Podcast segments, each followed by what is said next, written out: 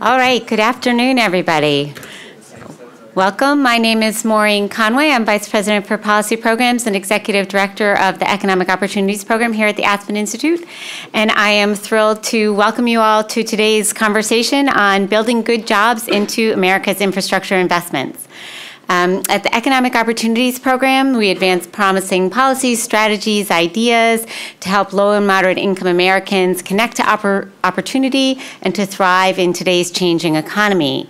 Um, and we're particularly excited about today's conversation on infrastructure jobs because actually within the Economic Opportunities Program, this is an area that we have um, spent a lot of time uh, not only talking about but researching and looking at how communities across the country um, organize programs that can help their local residents build the skills and abilities that they need to connect to um, building trades jobs, including those uh, in, involved in rebuilding America's infrastructure.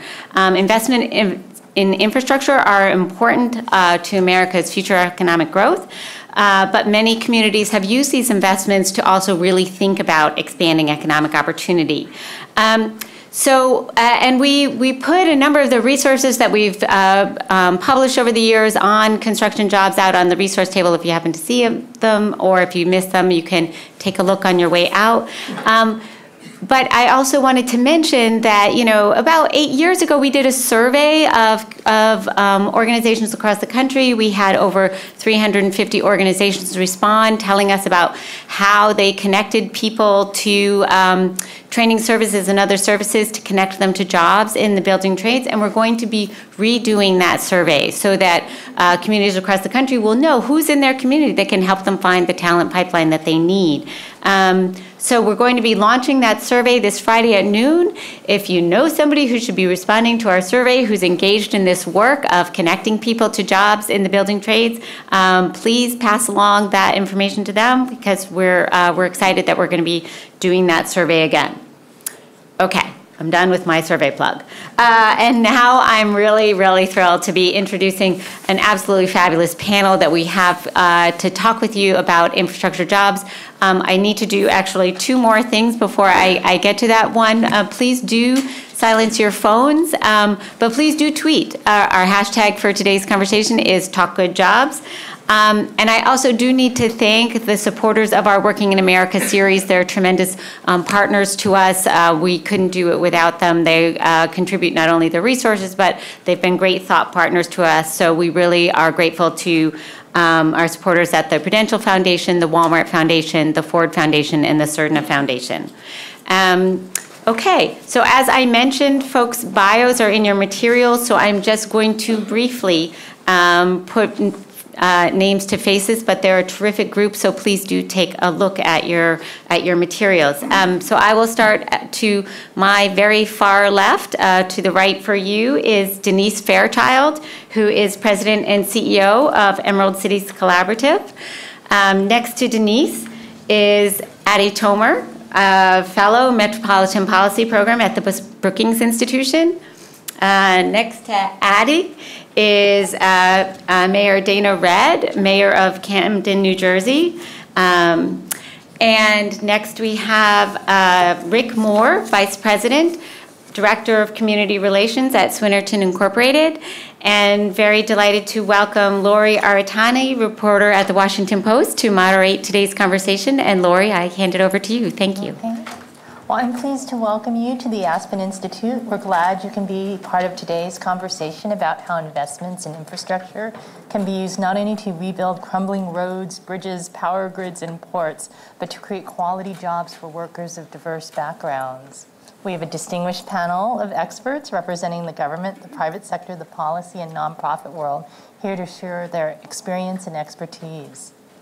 In recent days, infrastructure has been making headlines, and as someone and as someone who has written about crumbling roads, bridges, and subway systems for years, I've never seen so much excitement around these kinds of investments.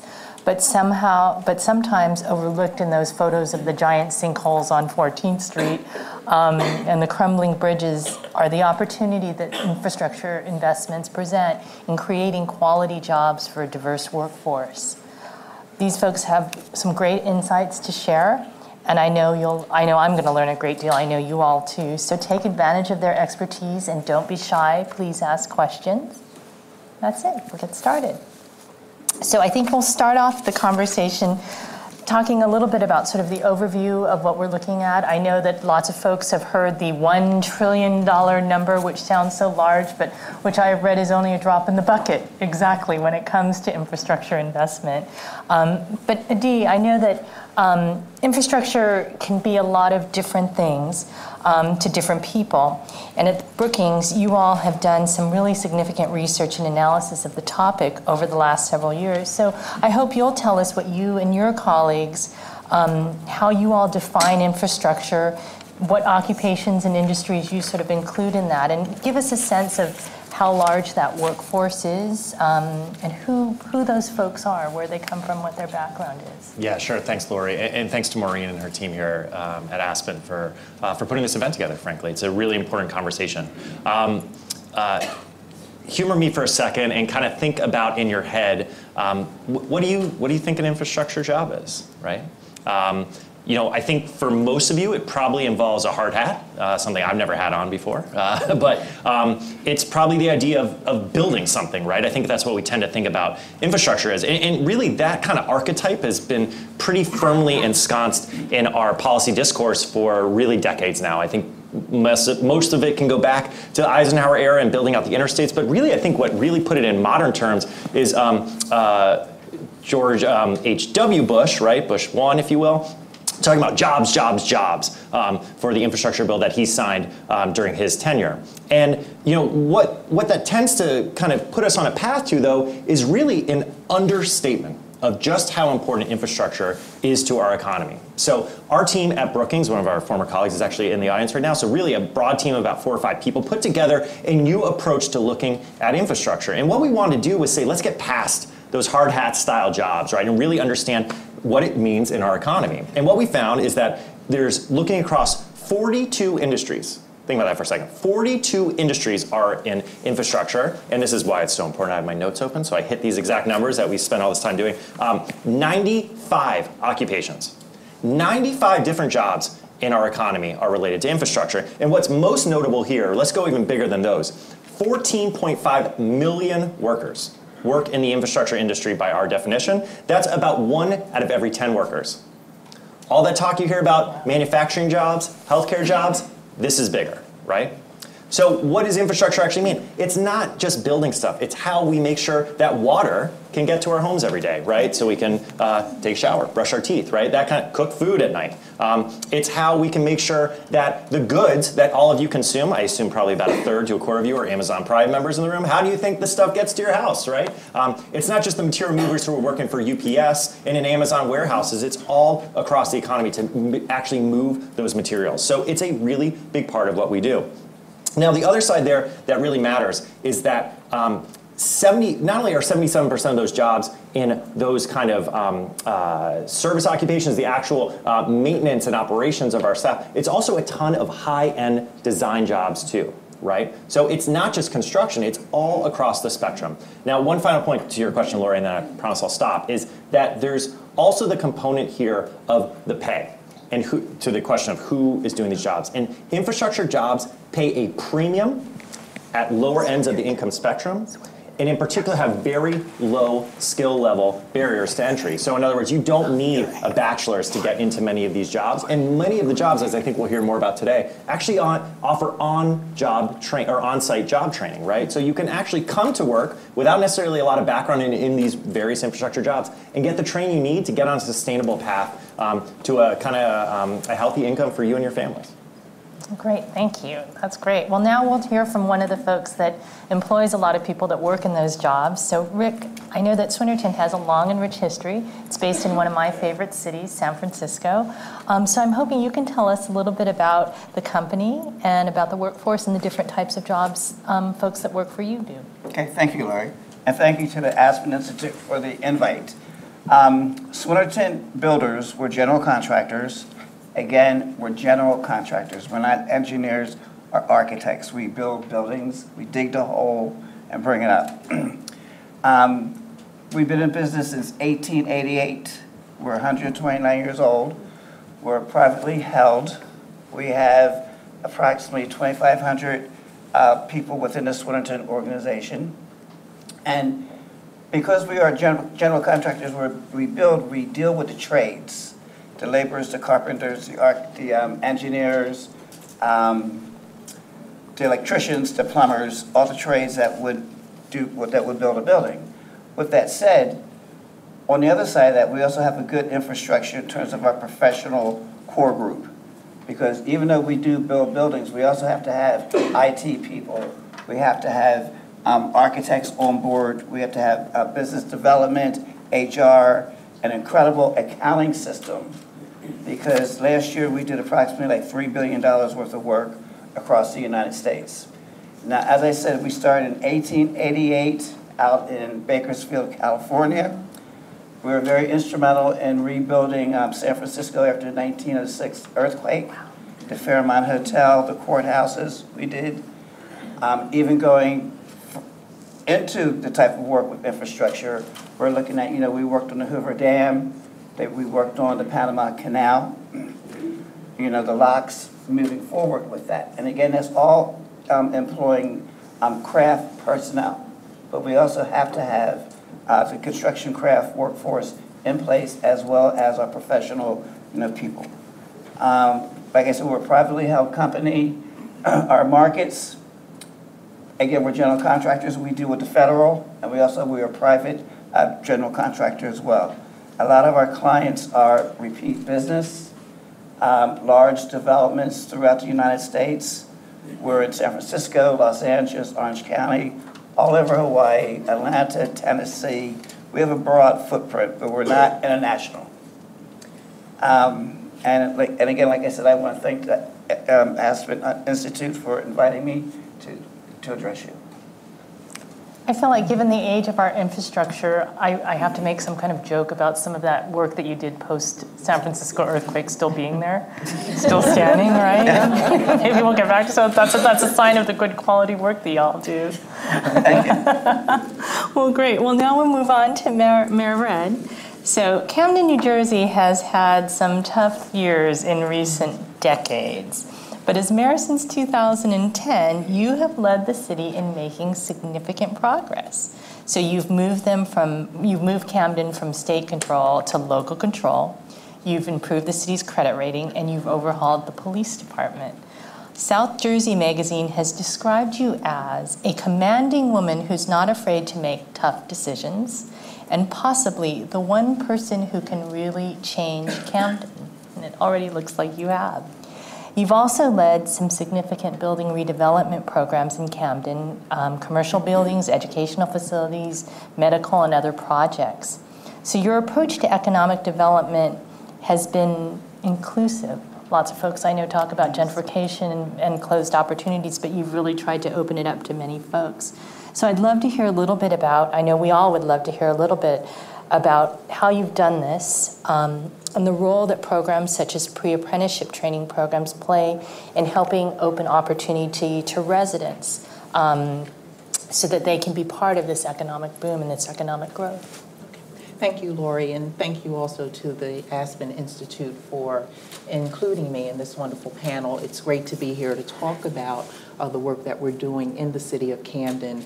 And before I can even get into the pre-apprenticeship training programs, which we are really proud uh, to have launched in 2016, I think a quick look back at where Camden has been uh, will give you a greater appreciation for where we are in the present day. So when I started as mayor in 2010, uh, we had to make a lot of difficult decisions on the front end.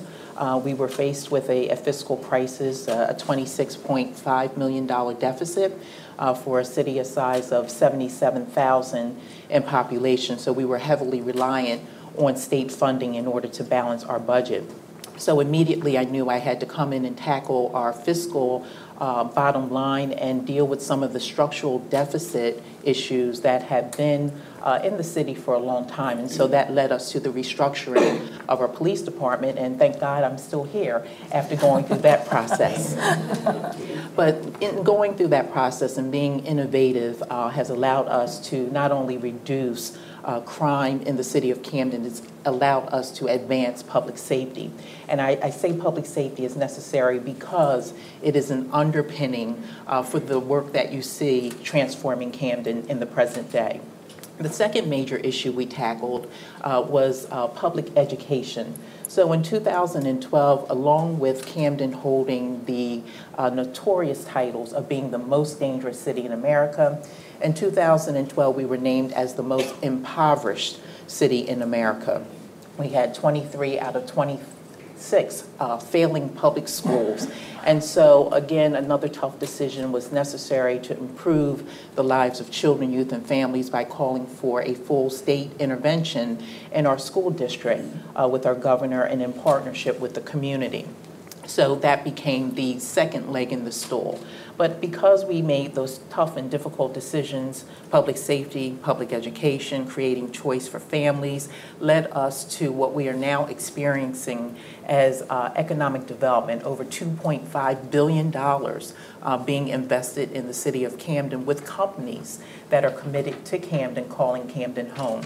And some of those companies include Holtec International, uh, the Philadelphia 76ers built their practice facility and administrative offices on the Camden waterfront.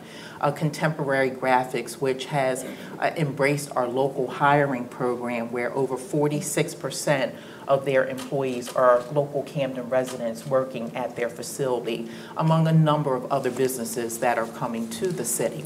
So when you talk about infrastructure, uh, you talk about not only the roadway projects, the bridge projects that we're all hoping will be funded uh, in this administration, but it's also the eds and meds that have created a new identity for Camden, New Jersey, where our eds and meds have really become the largest employers of Camden residents uh, in our city. And now we have the next wave coming in under the Economic Opportunity Act of 2013. We're seeing the next wave of investment that has led to uh, job creation and job retention. So quickly, because I know my time is winding down, the pre-apprenticeship program was launched last year designed to train residents in a 10-week program a pre-apprenticeship program in collaboration with our building trades, with uh, local nonprofits, because I believe as a government official the importance of engaging nonprofits in solutions-based work uh, in cities like Camden that helps us to really meet the challenges and the needs of children, youth, and families. And so our Camden Construction Career Initiative, we call it 3CI because government is great for acronyms. Uh, but again, uh, we're seeing uh, not only the interest, but we're beginning to see signs of success where residents are trained and placed on many of the construction projects. The last thing I'll say is it's not just about a job, training just for a job, but training for a career. So having that long view, because once we get residents with the required skill sets, so whether it's a welder, uh, whether it is an electrician, plumber, a bricklayer, they can take that skill set and go anywhere in New Jersey or throughout the region. But again, this is our starting point where we are now after we've laid the building blocks for Camden's transformation. That's a great point because I know a lot of folks, you know, my mom has a saying that she always says, no one fixes anything till the horse leaves the barn, right? You don't fix the fence. But it's important to think about these investments we're making in training for the long term, right? Not just for this job. We're going to get you a job, you know, for the next six months. We want to get you a job for the rest of your life as long as you want to do that. And also in our infrastructure investments, we don't want to just patch that hole. We want to keep going back and patching it. We want to make sure that these are investments that last.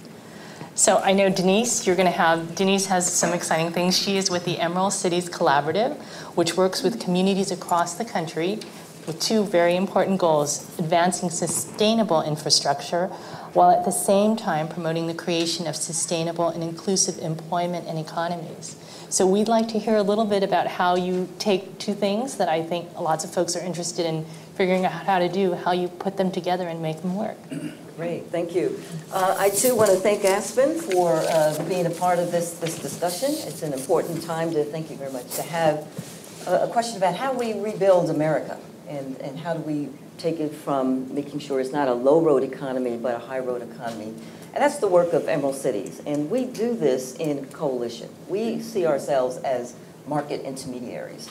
And so we bring together, we bring together coalitions of labor, business, community, some people call it public-private, we want to make sure it's public, private, and community organizations that are in uh, regional marketplaces. So we want to change regional economies. So we're in New York, and we're in Seattle, and we're in Cleveland, and we're in Los Angeles, and it's building these coalitions to figure out how we build a sustainable development economy. We have uh, three goals, actually. It's how do we green our cities, uh, So that includes our energy infrastructure, our water infrastructure, our sewer infrastructure, our transportation infrastructure. So how do we make our cities uh, greener? And with that investment, we rebuild our communities. And so it's not only just creating jobs, but making sure that the jobs are uh, quality jobs and that they're accessible to the citizens of that region. And then the third is equity. How do we make sure low-income communities of color that have historically been left out of the mainstream economy get to play in this new economy that we're creating. So it's the triple bottom line, environment, economy, and equity. But it's that coalition infrastructure, that, that civic infrastructure that really makes the difference because we're driving both the demand and the supply side and bringing the pieces, and the elements of this economy together in a way that they currently aren't brought together. They're very fragmented. So you have the business community on one side, and they're they're creating the jobs, and you've got the training institutions over here, and and they're spinning in their own orbit and not connecting to the demand side. Um, and then all of the training institutions are doing different things. There's a apprenticeship programs, and there's the community colleges, and there's the community-based training organizations, and they're not talking to each other. And it's very confusing for someone who's trying to get on this pathway to figure out what is the right pathway and how do I get the shortcut to, to the job. So our job at Emerald Cities is to bring all this together so it's easy to, to build the sector. Um, there's some predictability, some reliability, some consistency about how these economies grow. So we work with um, counties, for example, uh, the uh, Cuyahoga County, for example, we have um, five wind turbine projects being built. They call it the LEEDCo project. First uh, wind turbine projects in Lake Erie. Uh, we are helping to build the economic inclusion component of it. And like Adie spoke to, it's not just building the turbines, but it's also every supply that goes into that project in the next three years. It's going to be the transportation, the food, you know, all of the resources that need to make that project work. We brought together over 300 um, vendors in, from the community that are really interested and ready to engage in that project. We work with LA County. Um, they have what they call the Southern California uh, Regional Energy Efficiency Network, 120 jurisdictions within the Southern California region that is trying to figure out how to make their buildings smarter, uh, more energy efficient, and how to save money through with use of energy efficiency and solar um, investments. And we provide the economic inclusion services for those places. Everything from defining the policy of economic inclusion to figuring out how we um, bring minority, women, veteran, and small contractors to the table, how we, again, organize the workforce infrastructure, and more importantly, how we monitor um, and uh, report on how well we're doing with economic inclusion. Um, and the last I, will say is so we, we work with counties, we work with, uh, we worked on water and sewer projects in Portland. We have a huge affordable and public housing initiative where we're rebuilding our affordable housing projects and making sure that the residents in those buildings are a part of the rebuilding process. Um, and it's not just the construction work. One of the things that we're finding is that you can build a smart building and then it has no operational efficiencies. So the uh, programs and operating engineers, architects, engineers, construction workers, but also operating the facilities, people are, are key to sort of building a, a, greener city. So that's the work that we do and it's uh, pretty exciting even though there are challenges challenges. Well, that's good. I mean, you point out an important thing, which is I think lots of people who work in this industry, whether they're in education or they're in private companies, you know, they all they all have good aims, right? And a lot of times we work in silos of isolation. So it's great to have groups like yours, Denise, that can bring folks through and that can help people communicate. It seems so simple, right? But a lot of times we're just in our own little world. So that's so great. So I think we're going to move on, um, and don't forget all those great questions that I know you all have. You want to talk about the miracle in Camden. I know you definitely want to know more about that. Um, but we're going to take a deeper dive into these infrastructure jobs. Now, Adie talked a little bit about how you know we, we think of infrastructure, we think of those hard hats, but but you know they're changing just as as as technology is advancing. What you think of those old jobs, you know, may be different. So I know Rick described what frontline workers at um, Swinerton do. Um, Adie, I'm hoping you can talk about what you, you and your colleagues have found in looking at sort of the infrastructure workforce, you know, the types of skills and tools that, that workers need today, how they might differ from before. Um, and tell me, so tell us about what today's infrastructure jobs look like. Yeah, it's a great question. Um, and because of the nature of, of, at least our definition, I think you heard it from everyone on the panel, right? That it's, it is a lot more than just that kind of hard hat construction work. And even in construction, it actually causes all kinds of different uh, folks to work there. And what, what we're finding is that inside the infrastructure work, it's modernizing just like every other part of the economy, right? Um, so one of the unique ways that we can track, and this is via um, uh, give credit to our federal statistical agencies who make everyone's lives easier. Um, that's a plug for federal stats, I think, uh, in this climate. Um, uh, they allow us to actually codify what we all do in our day job. So I want to really quickly talk about a pretty wonky subject, but the topic of tools. Uh, so think about when you're sitting at your uh, workstation at your proverbial, you know, at your desk or at your house, wherever you're doing. That's like a tool, right? Use a computer, right? So overall, infrastructure jobs are on average are going to use 14 different tools in their work. The average American only uses six.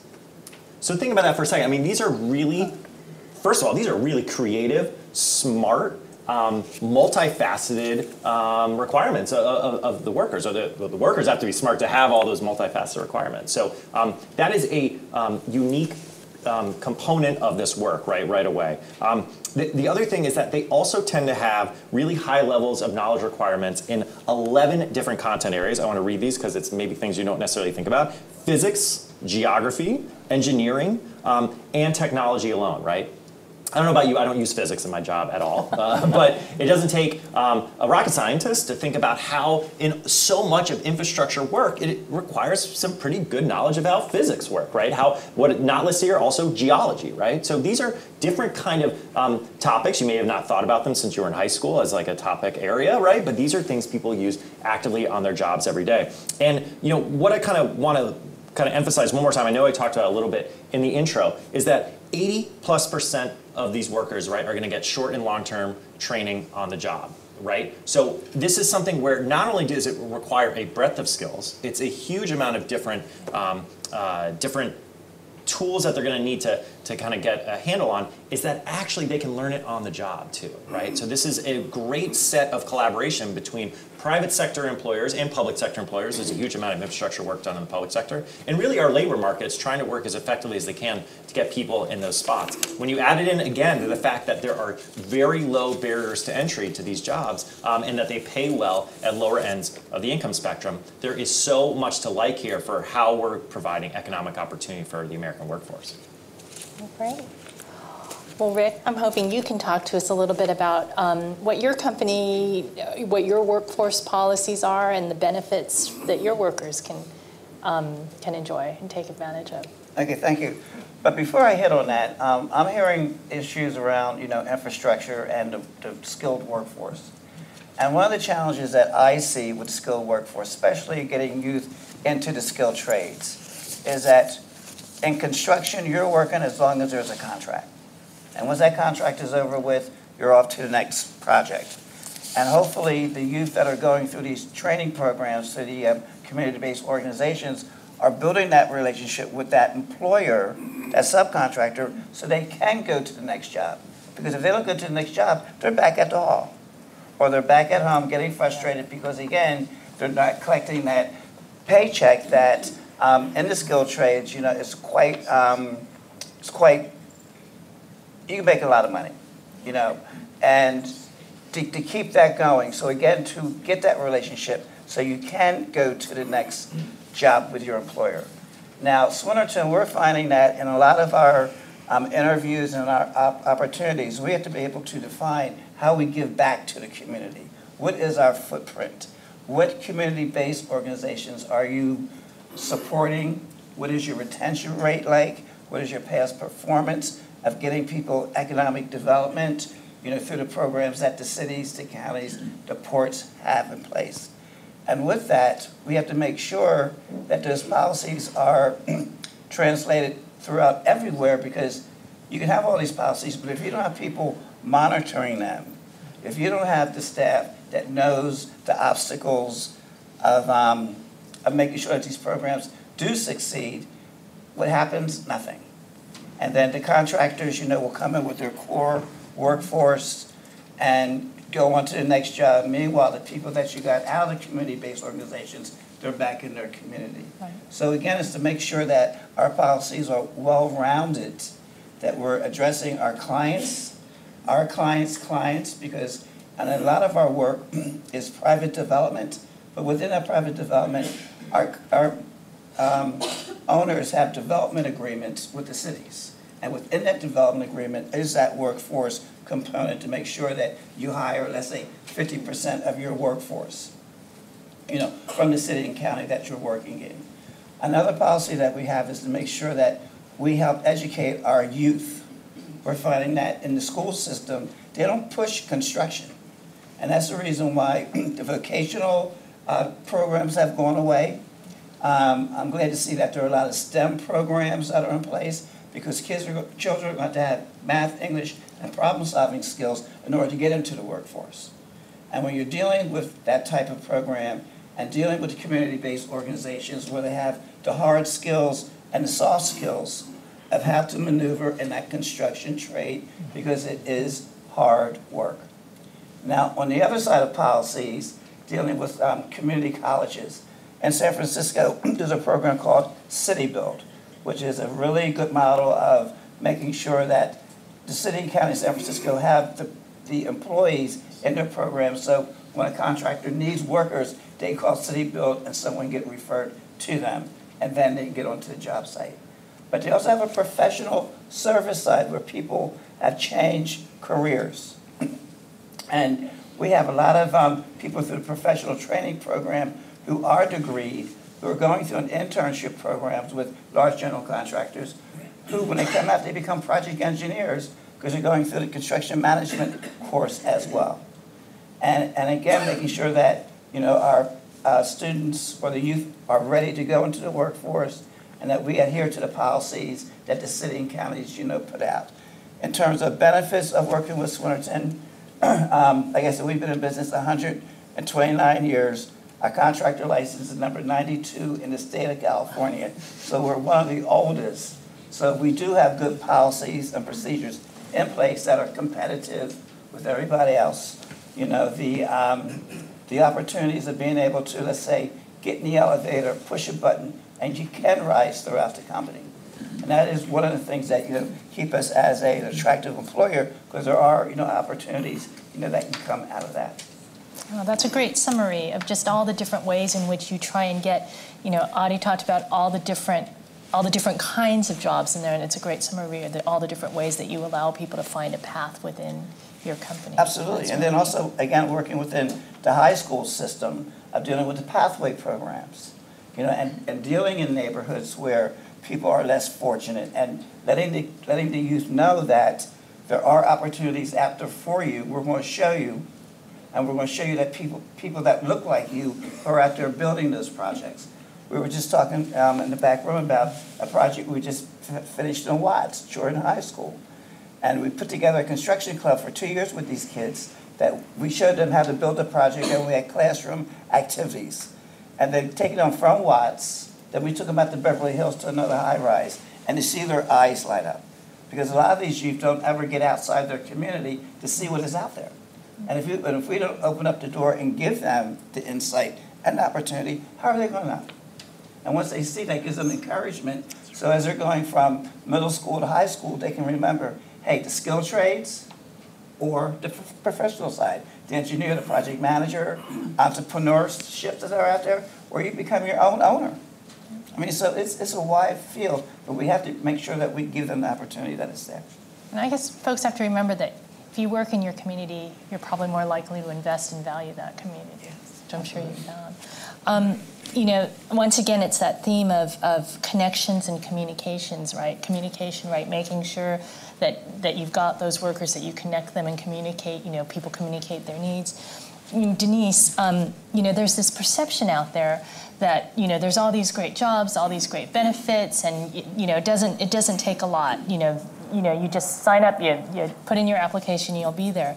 But I'm sure that you've learned in your experience, it's not necessarily that easy for folks to just walk in, and especially these days with a lot of advances. So ho- I'm hoping you can talk a little bit about some of the challenges that workers face when they try and you know they decide they want to they want to pursue careers in this in this growing industry but what are the challenges that they face Well, even before we talk about the challenges within the industry, let's just talk about the challenges even thinking about the industry. I think there's a whole issue about, uh, you know, we as parents don't want our kids to go into construction, you know, or infrastructure. You know, they see that as um, jobs of the past as opposed to understanding the, the technology and the, as you were talking about, how many 14 different tools that have been used and understanding construction is, in fact, particularly apprenticeship programs, it is a degree, it's a college degree. Because everybody wants their kids to get a, you know, a, a bachelor's, a,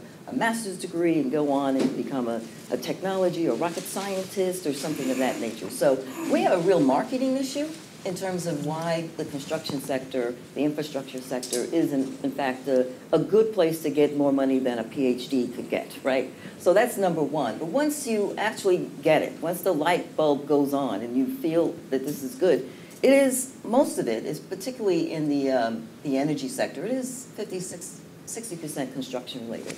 It is hard hard related. And it is hard work. And it is seasonal. Um, and you have to have a driver's license because once you finish one job, you have to get to the next. Um, and then it's not any, the industry is not an equal employment uh, opportunity employer, I think. You know, women have a really hard time in this sector because you have to get up early in the morning and you got to figure out where you're going to get your child care um, and who's going to take care of your kids during, you know, the hours that, uh, that you have to be at work.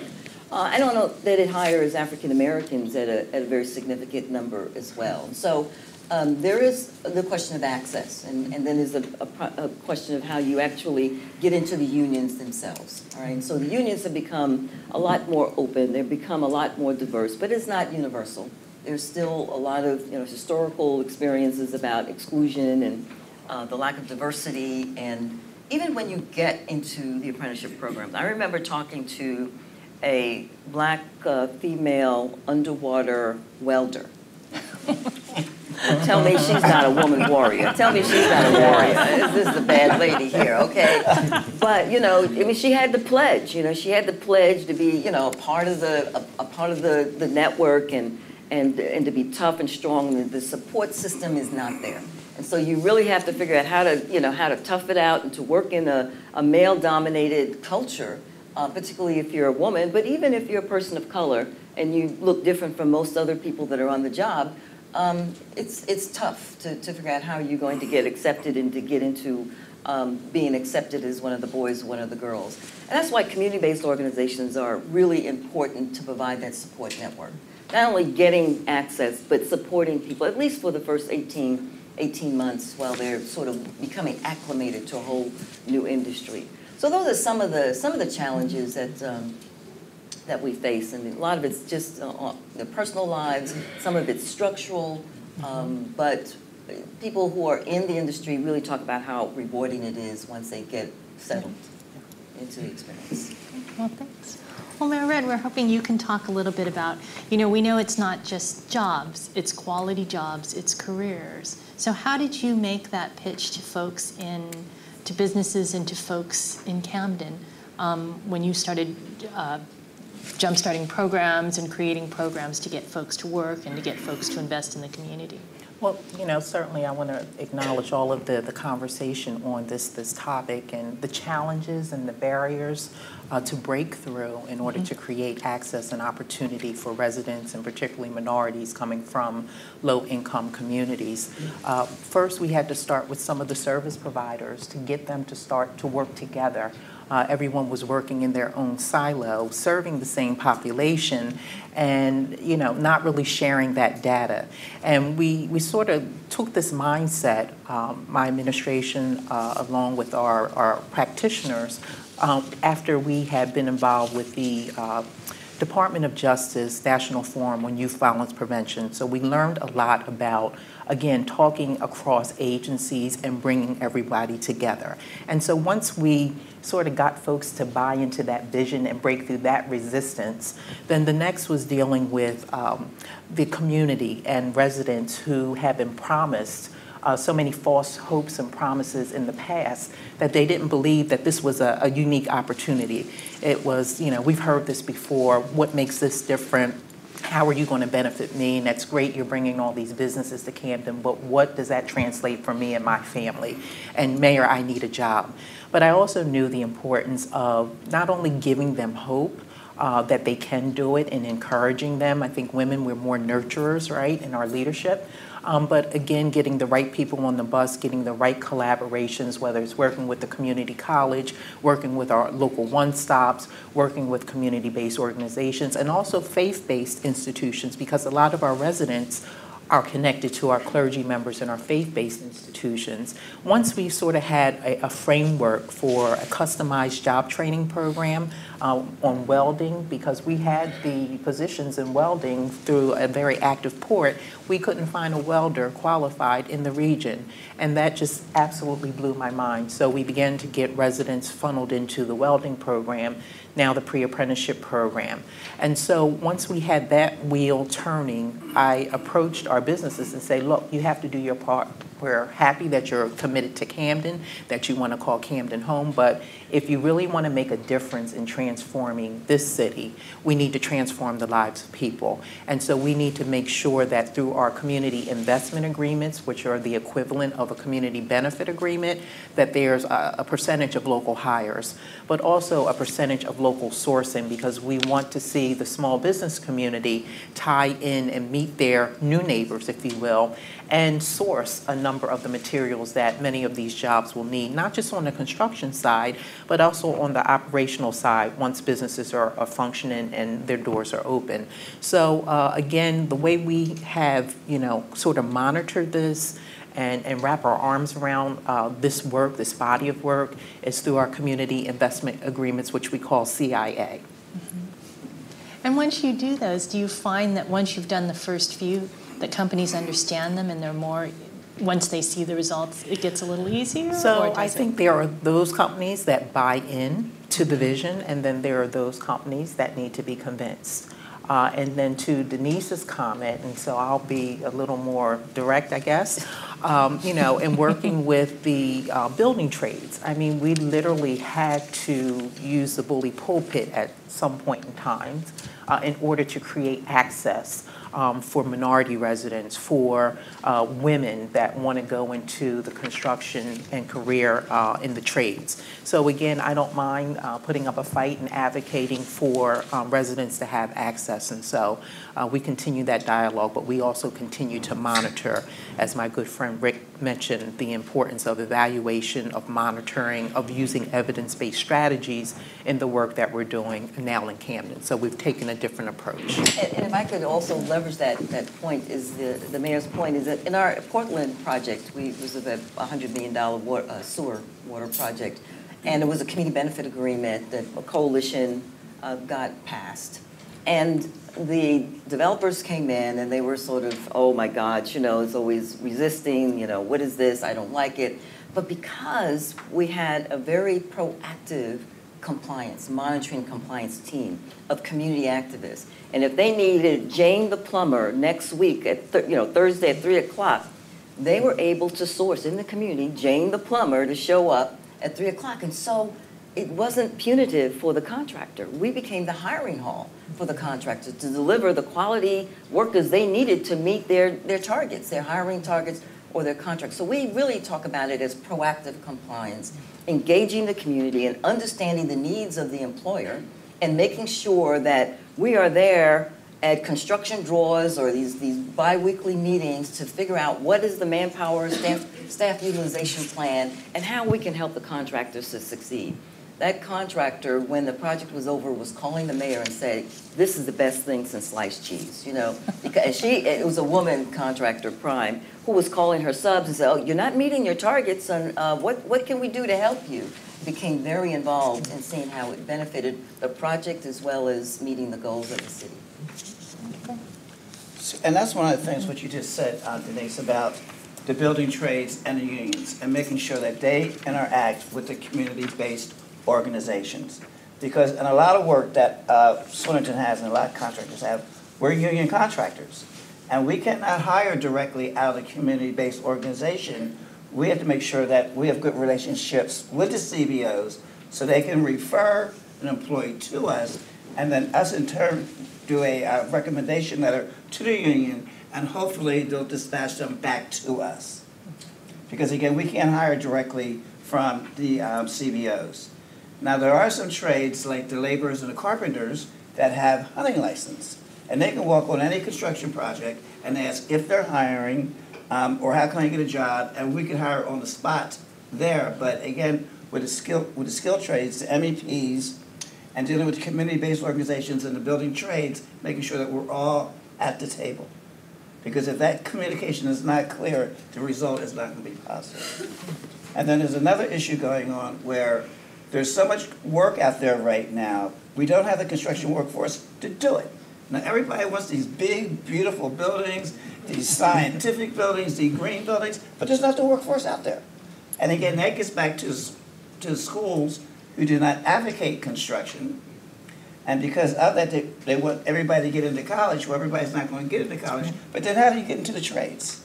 And once you get into the trades, for minorities and women, how are you treated? I mean, there's a real cycle out there that has to be penetrated and it has to be um, dealt with sincerely. But again, like I said, once the contract is over with, contractors, we're off to the next job.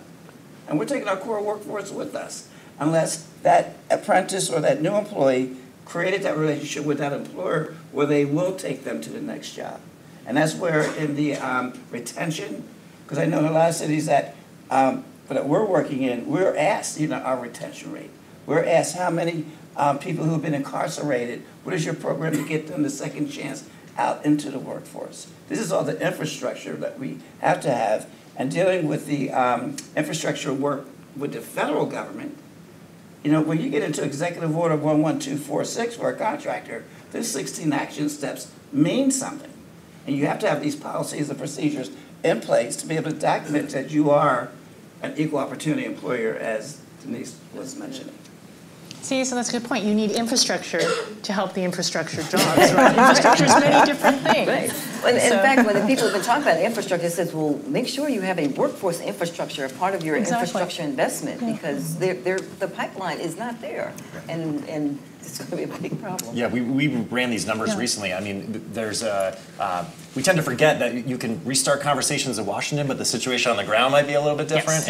And last time we had this one, right, was was after the Great Recession, and there was huge gaps, right, in the employment, you know, the labor market side on, on construction in particular, and that that gap is gone, Yeah. right? So if you're talking about, you know, looking at an infrastructure investment um, as kind of leading to immediate job gains, I mean, a lot of those folks are, are employed, right? So it's actually how do we how do we focus on on disadvantaged and at-risk populations on, on the ground? We're talking about a lot of public dollars here. You can really see a lot of merged benefits. How do we look at it that way and bring people into that industry? And, and other numbers I didn't even talk about yet, which is I think you're alluding to. We've got a lot of retirements coming in this sector too, broadly. So we've got to actually backfill some of these jobs we already have. So so it's a lot of jobs. There's a lot of opportunity, um, and we need to make sure that all peoples can kind of get into the into these really stable occupations once they're in there. Yeah, yeah. that segues great into something I wanted to talk to Rick about, ask Rick about, which is you described a lot of the benefits, um, some great benefits at Swinnerton. Um, talk about how you think that makes you competitive, that makes you compete when there's a lot of demand, but not necessarily a lot of workforce out there.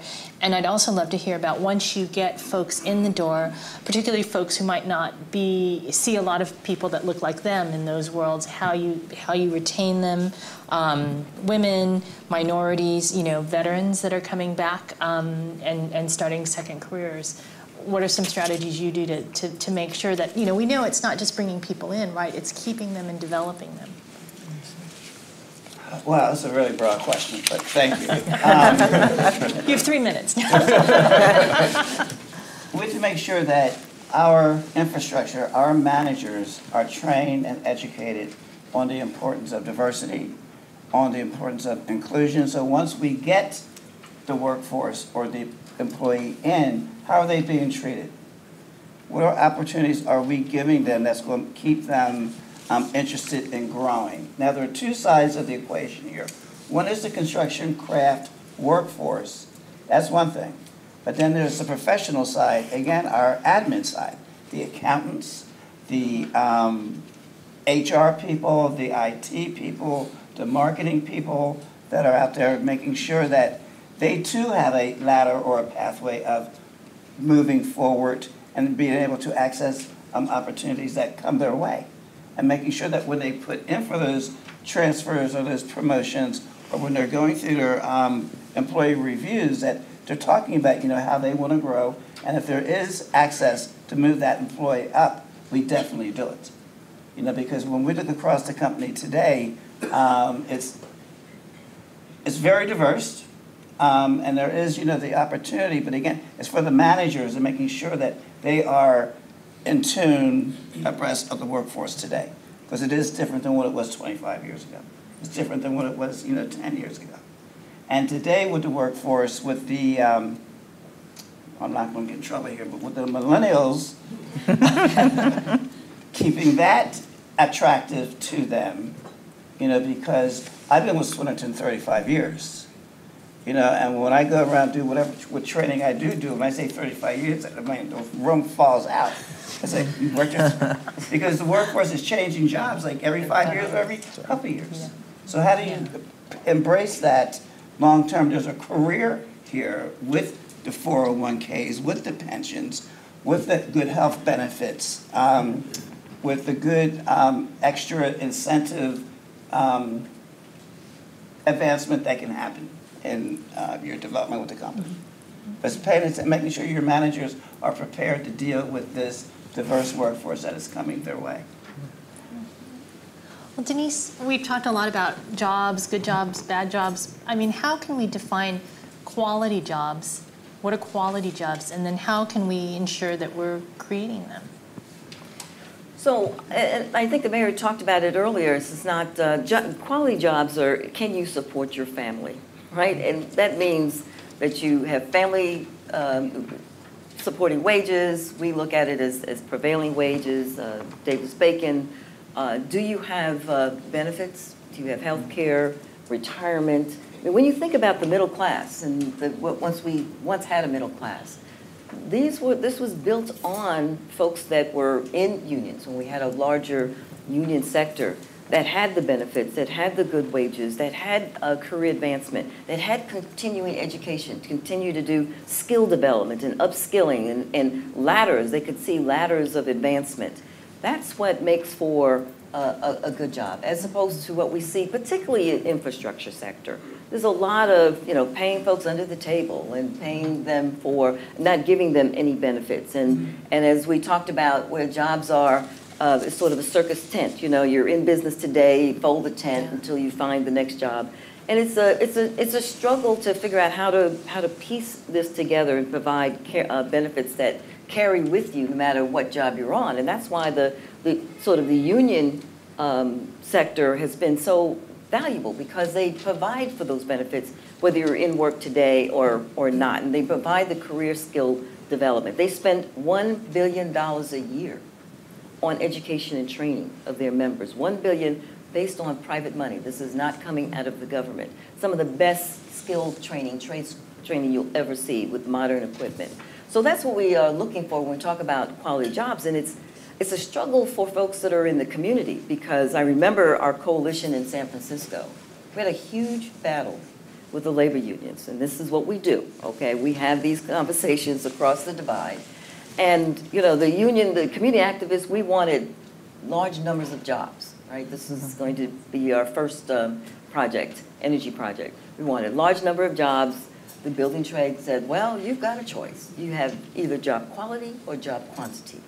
Now, if you want job quality, we will guarantee that when your workers are finished, there'll be a fewer number of them, but we'll give them more hours. We'll give them the next three jobs. And I think it was, you know, Rick who talked about, you know, how do you make sure that you're going to actually journey in, all right? So you go from apprenticeship to an, you have to have, you know, the hours. And so they guaranteed in our community benefit agreement, um, the community workforce agreement, that there would be a certain number of hours, but we lost the, the, the, the numbers that the community wanted. But it was that, that, that trade-off. So um, we have to learn each other um, in terms of, you know, how the building trades see the world and how the community see, sees the world and, and, and try and develop a, a way to negotiate a future for our young people and not so young people. And that's a really good point, right? You, I think so much we focus on the numbers and the investment, and we don't, I guess maybe that's a little short-sighted, we don't think about the path, the pathway, right? And that might, we talked about the marketing problem with construction jobs, you know, that it's that circus tent perception that makes people think, well, you know, you know, I, I, I got to make as much money as I can because there's no path forward. So maybe if we rethink the way we rethink that, you know, maybe Redd, you can talk about how maybe community benefit agreements have sort of helped um, the quantity versus quality, um, creating a pathway for people to move forward in, in jobs. Sure. And uh, Denise sort of hit on it, and I, I want to cover our community investment agreements also require the EOA project partners to invest in the training and development programs um, that we've been able to leverage with partners at the table, uh, whether it's Camden County College, the Union Organization for Social Services, uh, and others. Again, because government is restricted on the funding that we have, we know what the needs are. I know that we need to have workforce development programs for our residents, uh, for the adults, but also looking at what do we do differently for our youth uh, because as Rick mentioned, every child is not going from cradle to college to career. Some children are going to go from cradle to career and then maybe college, which quite frankly was my story coming out of high school. And we're looking at how we re- retool one of our public high schools, our traditional public high schools, as a career and technical education academy. And so, you know, looking at the industry forecasts uh, with employers that are in the region and what their um, uh, expectations and what they're going to be hiring for in the future is where we want to start training our young people and creating that pipeline so that they're eligible to work in the medical field or, or to work in, you know, urban planning. Uh, a lot of our children are underexposed, and a lot of the parents and grandparents have been underexposed. So I'll just use the example of myself. I'll put myself out there. Although I came from a two-parent household, I was raised by my grandparents. I wanted to be a fashion designer. But had I known about urban planning, which I found out about, you know, as I got more involved in government and in community organizing and community planning with a Hope Six. When I was a councilwoman, I would have done that differently. My grandmother said, "You're going to get a job in government because you're going to starve to death as a fashion designer." so, so that's really how I landed in government. But again, I think exposing our young people um, to careers that are maybe what they think out of their reach, but then also showing them the pathway or how they achieve that dream and that goal. The other benefit we have um, in Camden is we have a very active um, EDS and MEDS um, collaborative and task force. And just last year, and I know we've talked a lot about construction jobs, but let me go to the, the health sciences field just last year, we launched a career training um, program for medical assistants in collaboration with our high, uh, not high schools, but our hospitals. Uh, Cooper University Hospital, Our Lady of Lourdes, and Virtua. Again, exposing young people uh, to careers in the healthcare industry. And many of them that went through that program started with a job, $30,000, which is not bad for someone 19 years old, plus health benefits and a pension. So, you know, having a quality job looks very much like, you know, making sure you have access to health benefits, which is priceless, but also having retirement options and having those conversations with our residents. So, yeah.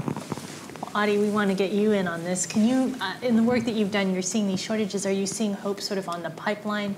Are you seeing any, what are you seeing in terms of, of getting these jobs filled or training programs that are out there? Or, you know, is there hope? Are we going to be able to build all these buildings or are we going to have a great infrastructure package but no one there to work on it? Yeah, I I think the I think the positive side here. Look, there's a there's a ton of work being being done on workforce development, and, and really, I think you're hearing it more eloquently than, than I could say it. Um, the what what we're kind of, or at least on my side in particular, is tracking a little bit closer is is that there's a growing aggregate demand here to build out the American economy from a physical perspective. Um, you know, we are very fortunate in this country that we have uh, a growing population. Many of our developed economy peers don't. Um, that means you're going to need to have more buildings. We're also seeing a tremendous amount of infrastructure getting to the end of its useful life. So, um, what may, you know, some jobs are going to qualify as construction, some are going to qualify just as maintenance and operations, but there's a ton of work that needs to be done out there. And that's naturally going to filter in to the labor market, right? The question is how, and I, I think we're, we're hearing this you know, on, the, on the last previous question, right, is how do we make sure people know about it, right? How, and, you know, again, I'm a little bit outside my comfort zone even saying this, but it's what some of my other colleagues at the Brookings Metro program are looking into is how do we make sure that those specific pathways, um, whether it's borrowing from like the European apprentice model, right, or, or whatever it might be, that folks understand they don't need to go to a four-year college to get a really good um, sustaining job for them and their families, and, and that's really out there in this sector. But I don't, I don't think we're doing a good enough job pushing it out. Why I'm optimistic though is that if you've got that aggregate demand growing, folks are going to go out hiring, right? Yep. And that tends to kind of filter down nicely. But th- that alone isn't enough to make sure that we're protecting families and workers to make sure that they're they're really connecting to the full opportunities that are available. Oh, great. I- I'd like to also raise a, a challenge that I'm, I'm not sure if people are tracking, but part of, uh, you know, the good news is that uh, we have with mayors like uh, the one on our, on our panel who are really looking at local economic development and, and how to make their infrastructure investment benefit their residents. So that's the good news. It's happening all of, across the country at the local level. But what's happening now is that there's this thing called state preemption. Are you familiar with that? So these are uh, state preemption policies where states are saying that mayors cannot put local hire and local sourcing policies in place. So Ohio implemented that. So we've been working in Ohio to have, you know, economic inclusion, and now in New Orleans introduced legislation. So in many of these states where their um, uh, conservative governors and legislators are advancing state preemption, which is limiting our ability to advance economic inclusion. And so investments will continue to go to people that have historically been able to access these resources. So it's a new battle, a new challenge that you're going to have to, you know, track. I don't know how your governor's doing there, but um, it is, it is, it's beginning to sweep, sweep the country. Yeah. As soon as we start, start making. Traction. Yeah, right. Well, connecting the dots. Well, one of the big, I guess, one of the biggest questions we have. There's a lot of hope. There's a lot of excitement, but how is it going to happen? How are we going to make these investments? So, Adie, I'm giving you the big question.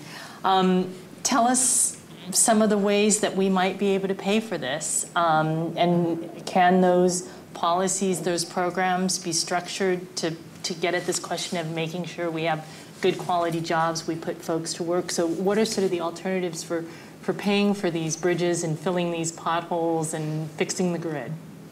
Yeah, this is Ugh, it's like the worst question, right? It's, it's the most. It's the money, right? It's the money. Uh, you know, um, I think we're at a really troubling spot right now in the country on infrastructure investment, and I want to emphasize here um, that I myself, my profession, like my personal hat, my professional hat, the institution I work for, and a lot of our colleagues in town, we support more infrastructure investment. Right? It is good for the country. It is uh, the same thing as you investing in your 401k. Right? Is your down payment on the future. Um, on top of the fact that there's really demonstrated need today. Um, the problem is, is that we have not shown a willingness at the national level to pay for stuff, right? And we're often trying to find new ways to uh, we're looking for new ways to find magical like um, pots of gold at the end of these proverbial infrastructure rainbows, right? And they're they're not necessarily there. We really need to step up. Now, um, on the good side, we've seen a lot of states and localities really step up to pay more for infrastructure on their own. Um, and this is to say nothing of the capital markets, which I don't necessarily want to get into just yet. I think it's more of almost like a public question the way you're posing it, which is which is good. Um, states have raised their gas taxes at really impressive clips recently. We've seen ballot referenda pass at about a three quarters, so like a 70 to 75 percent clip across the country to pay for more local infrastructure. And some of you probably heard of most recent um, uh, measures passing in Los Angeles, in Seattle, billions and billions of local control, and that's just for transportation. Um, the so there's a willingness to pay for infrastructure at the local level. I'm not sure why it hasn't fully translated here to DC yet. Um, and to be transparent, and I don't think I'm saying anything that's that's crazy or, or, politically even motivated, is that the skinny budget that came out from this administration looks to make more cuts on infrastructure. So um, there may be some plan coming later, but what we have to work with right now is actually cuts to infrastructure. So um, something isn't adding up here, right? We need more infrastructure. Everyone supports it. States and localities, through their constituencies, are finding support for it. Yet somehow our federal, um, uh, both legislators, most notably, frankly, are not voting in support um, yet for more infrastructure investment. We're going to need to find a way to break through. And if I if I knew that answer, right, not only would I be a rich person, but I wouldn't be even sitting here right now. We would it would just be done, right? And and yeah. so it's going to take a lot of action from a lot of folks. I do believe to try to kind of connect it back here is that this the more we can connect workforce folks to the infrastructure investment side and recognize that making those investments leads to better labor market opportunities and in particular can invest in communities um, is really valuable. So this, this messaging needs to be hit from all sides. To be transparent, and they do a great job, so give them credit. It can't just be the engineers saying, hey, we should invest more, right? It should actually be everyone who has a, who has a stake in this one-tenth of our labor market to say, look, we can really benefit from more investment here. Well, now it's your turn. Um, I want to give a shout out to the people that are listening on the live stream. Um, we're going to have your questions. I know you have lots of them. I can see I can see them in your faces. So we'll have folks walking around with microphones. And for folks that are listening via live stream, we've got a couple different ways for you to participate. Um, you can tweet your questions using the hashtag TalkGoodJobs. So please do that. Um, you can also text them to this number 202 802 6447. Let me give that to you one more time 202 802 6447. Hashtag talk good jobs.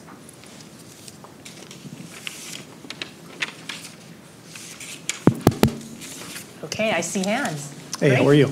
If, uh, if we already have an infrastructure passage, a package past this Congress, um, if you could name the top one, two, maybe three strategies that you'd like to see incorporated uh, to address the workforce challenges, what would those be? Well, for me, I would probably uh, want to make sure that uh, the contracting process is well defined as not low bid, but high value, right? So a low bid, uh, high value contracts allow you to incorporate opportunities for uh, local procurement and local hiring, and they evaluate the contract not just on how cheap is it going to be, but how well you're going to pay your, your, your workers and whether there are benefits. And that's a major structural change that I think really needs to be embedded at the local, state, and federal level, high-value contracting versus low-bid contracting. I have a question from Twitter. Women represent 3% of construction jobs and 9% of transportation. Are there any lessons on how to be more inclusive? So I'll take a stab at that question. I think, you know, one of the ways that we can be more inclusive of women in the non-traditional uh, work environment is making sure that we get that message out, right? That this opportunity um, is there for them. Obviously, they would have to uh, deal with some barriers and challenges, but it's, it's not uncommon to women uh, to have faced barriers or challenges to untraditional uh, settings, namely public office, right? We need to see more women in public office, but unless we're having those conversations, unless we are engaging women uh, in ways, uh, you know, that support uh, their visioning or their dreams for themselves to work in the construction industry, then again, we'll continue to see the low statistics uh, that we're seeing today. So I think it's engagement of uh, women uh, in non-traditional fields.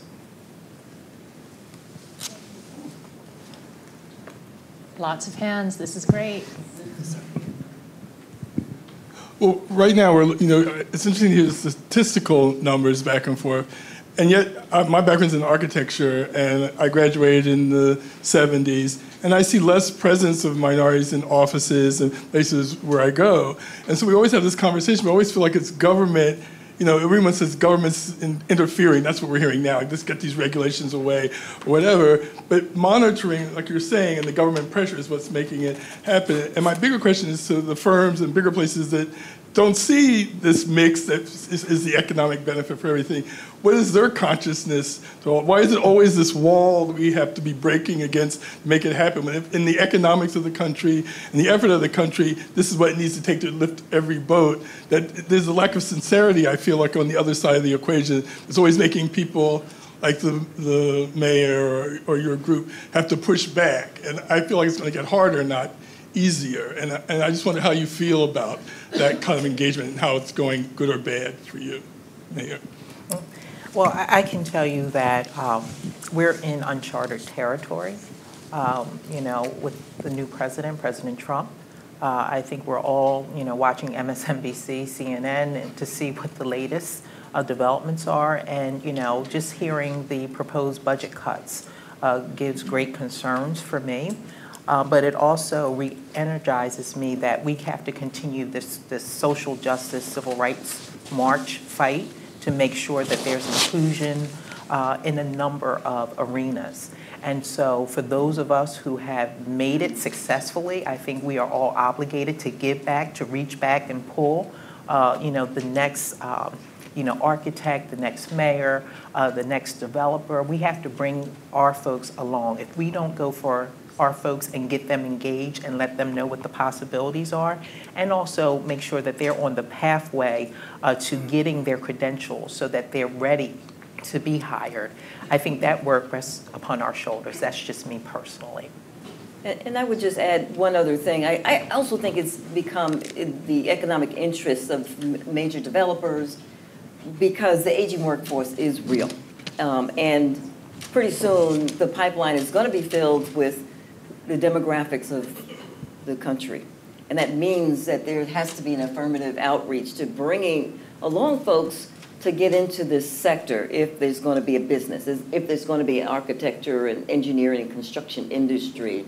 You, you as you know, employers need to reach out and figure out where your workforce is coming from and begin to partner with communities and with, with uh, elected officials to make that pipeline more robust.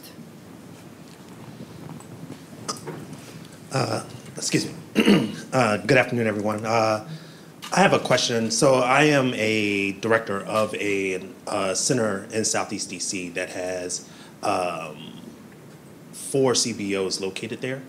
Um, and one of the things that we have a struggle with is really changing the narrative for the residents that live in the area around our center and getting businesses to really kind of recognize that, you know, even though there are labels of you know low skilled you know uneducated disadvantaged that you know the residents that we work with are highly skilled. They're, they're they they have aptitude you know and they are ready for work.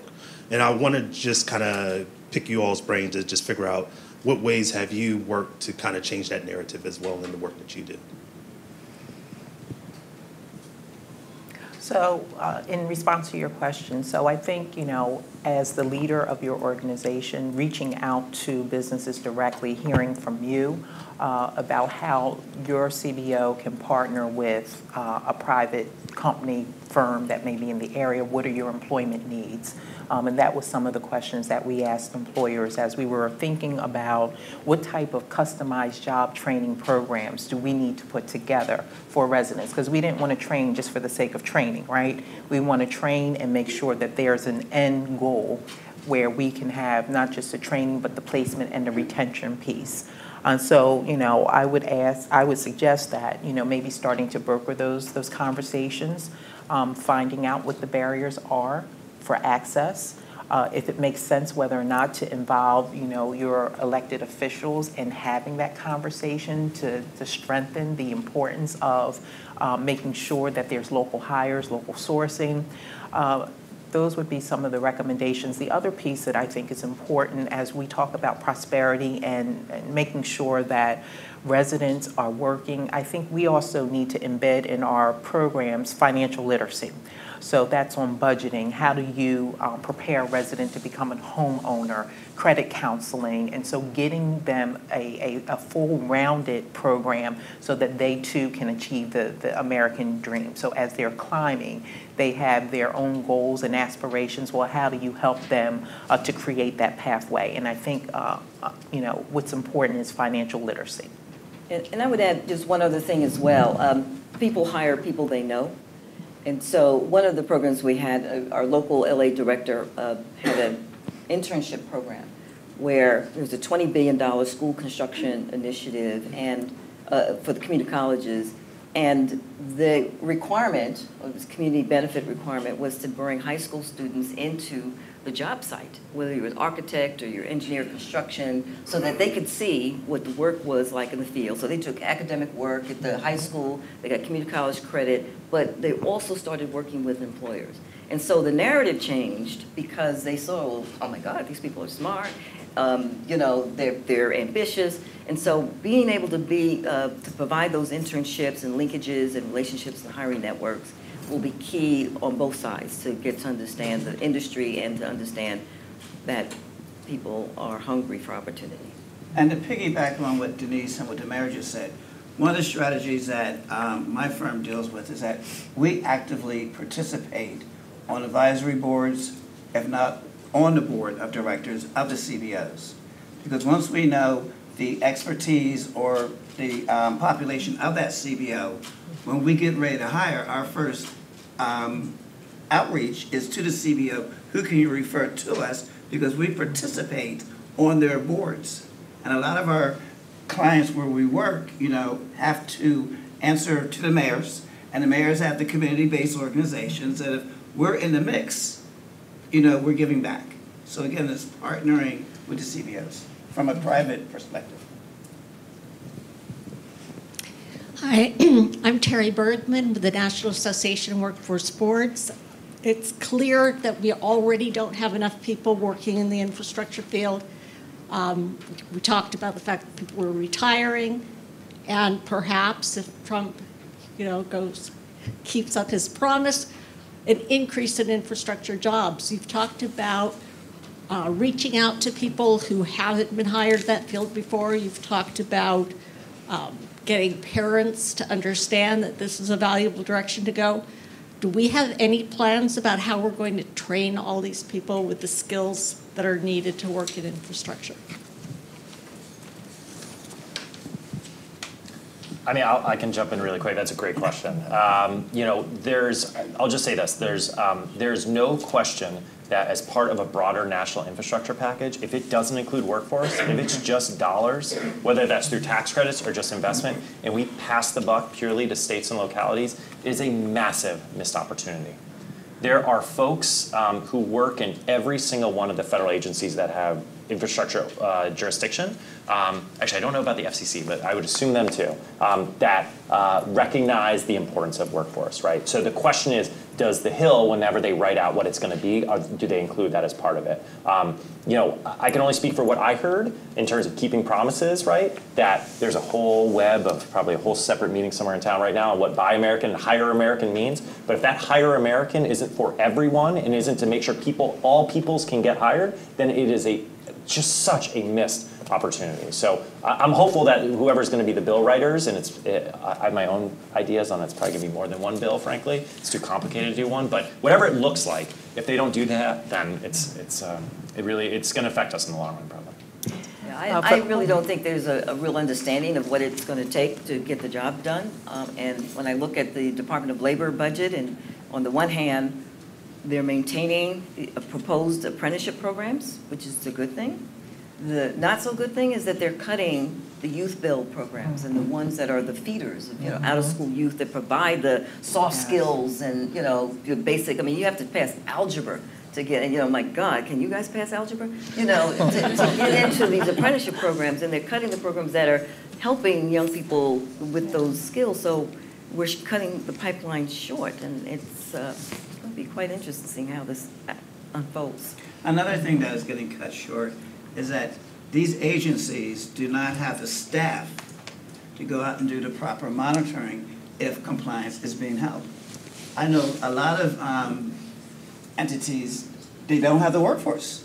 And the construction's going on, but they don't have the people to go out there and hold the contractor's feet to the fire and say, you're out of compliance.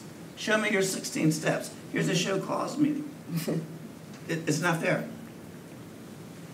So, question I here. s- Um, I see so many hands, and, and, and thank you. We, thank you for your enthusiasm, but we do have to wrap things up, so I wanted to be able to give the panelists um, a final word. Um, I- Who would, I don't know who would like to start, if we want to go end to end, or? You want to? Stay the course, folks. My one recommendation, policy recommendation is, is high-value contracting. We can get there. Yeah, just a quick thank you again to Aspen for having us. This is an important conversation. I think we're going to keep hearing a lot more about, about working in infrastructure, not just investing in it. And again, I want to thank the Aspen Institute and for being on this wonderful panel and the conversation. And we will continue to be innovative in our approach to transforming Camden and people's lives. And we will continue to be watchful of what's coming out of Washington, D.C., but also looking for um, opportunities, again, to leverage resources so that we can put people to work. And I echo everything that was just said here.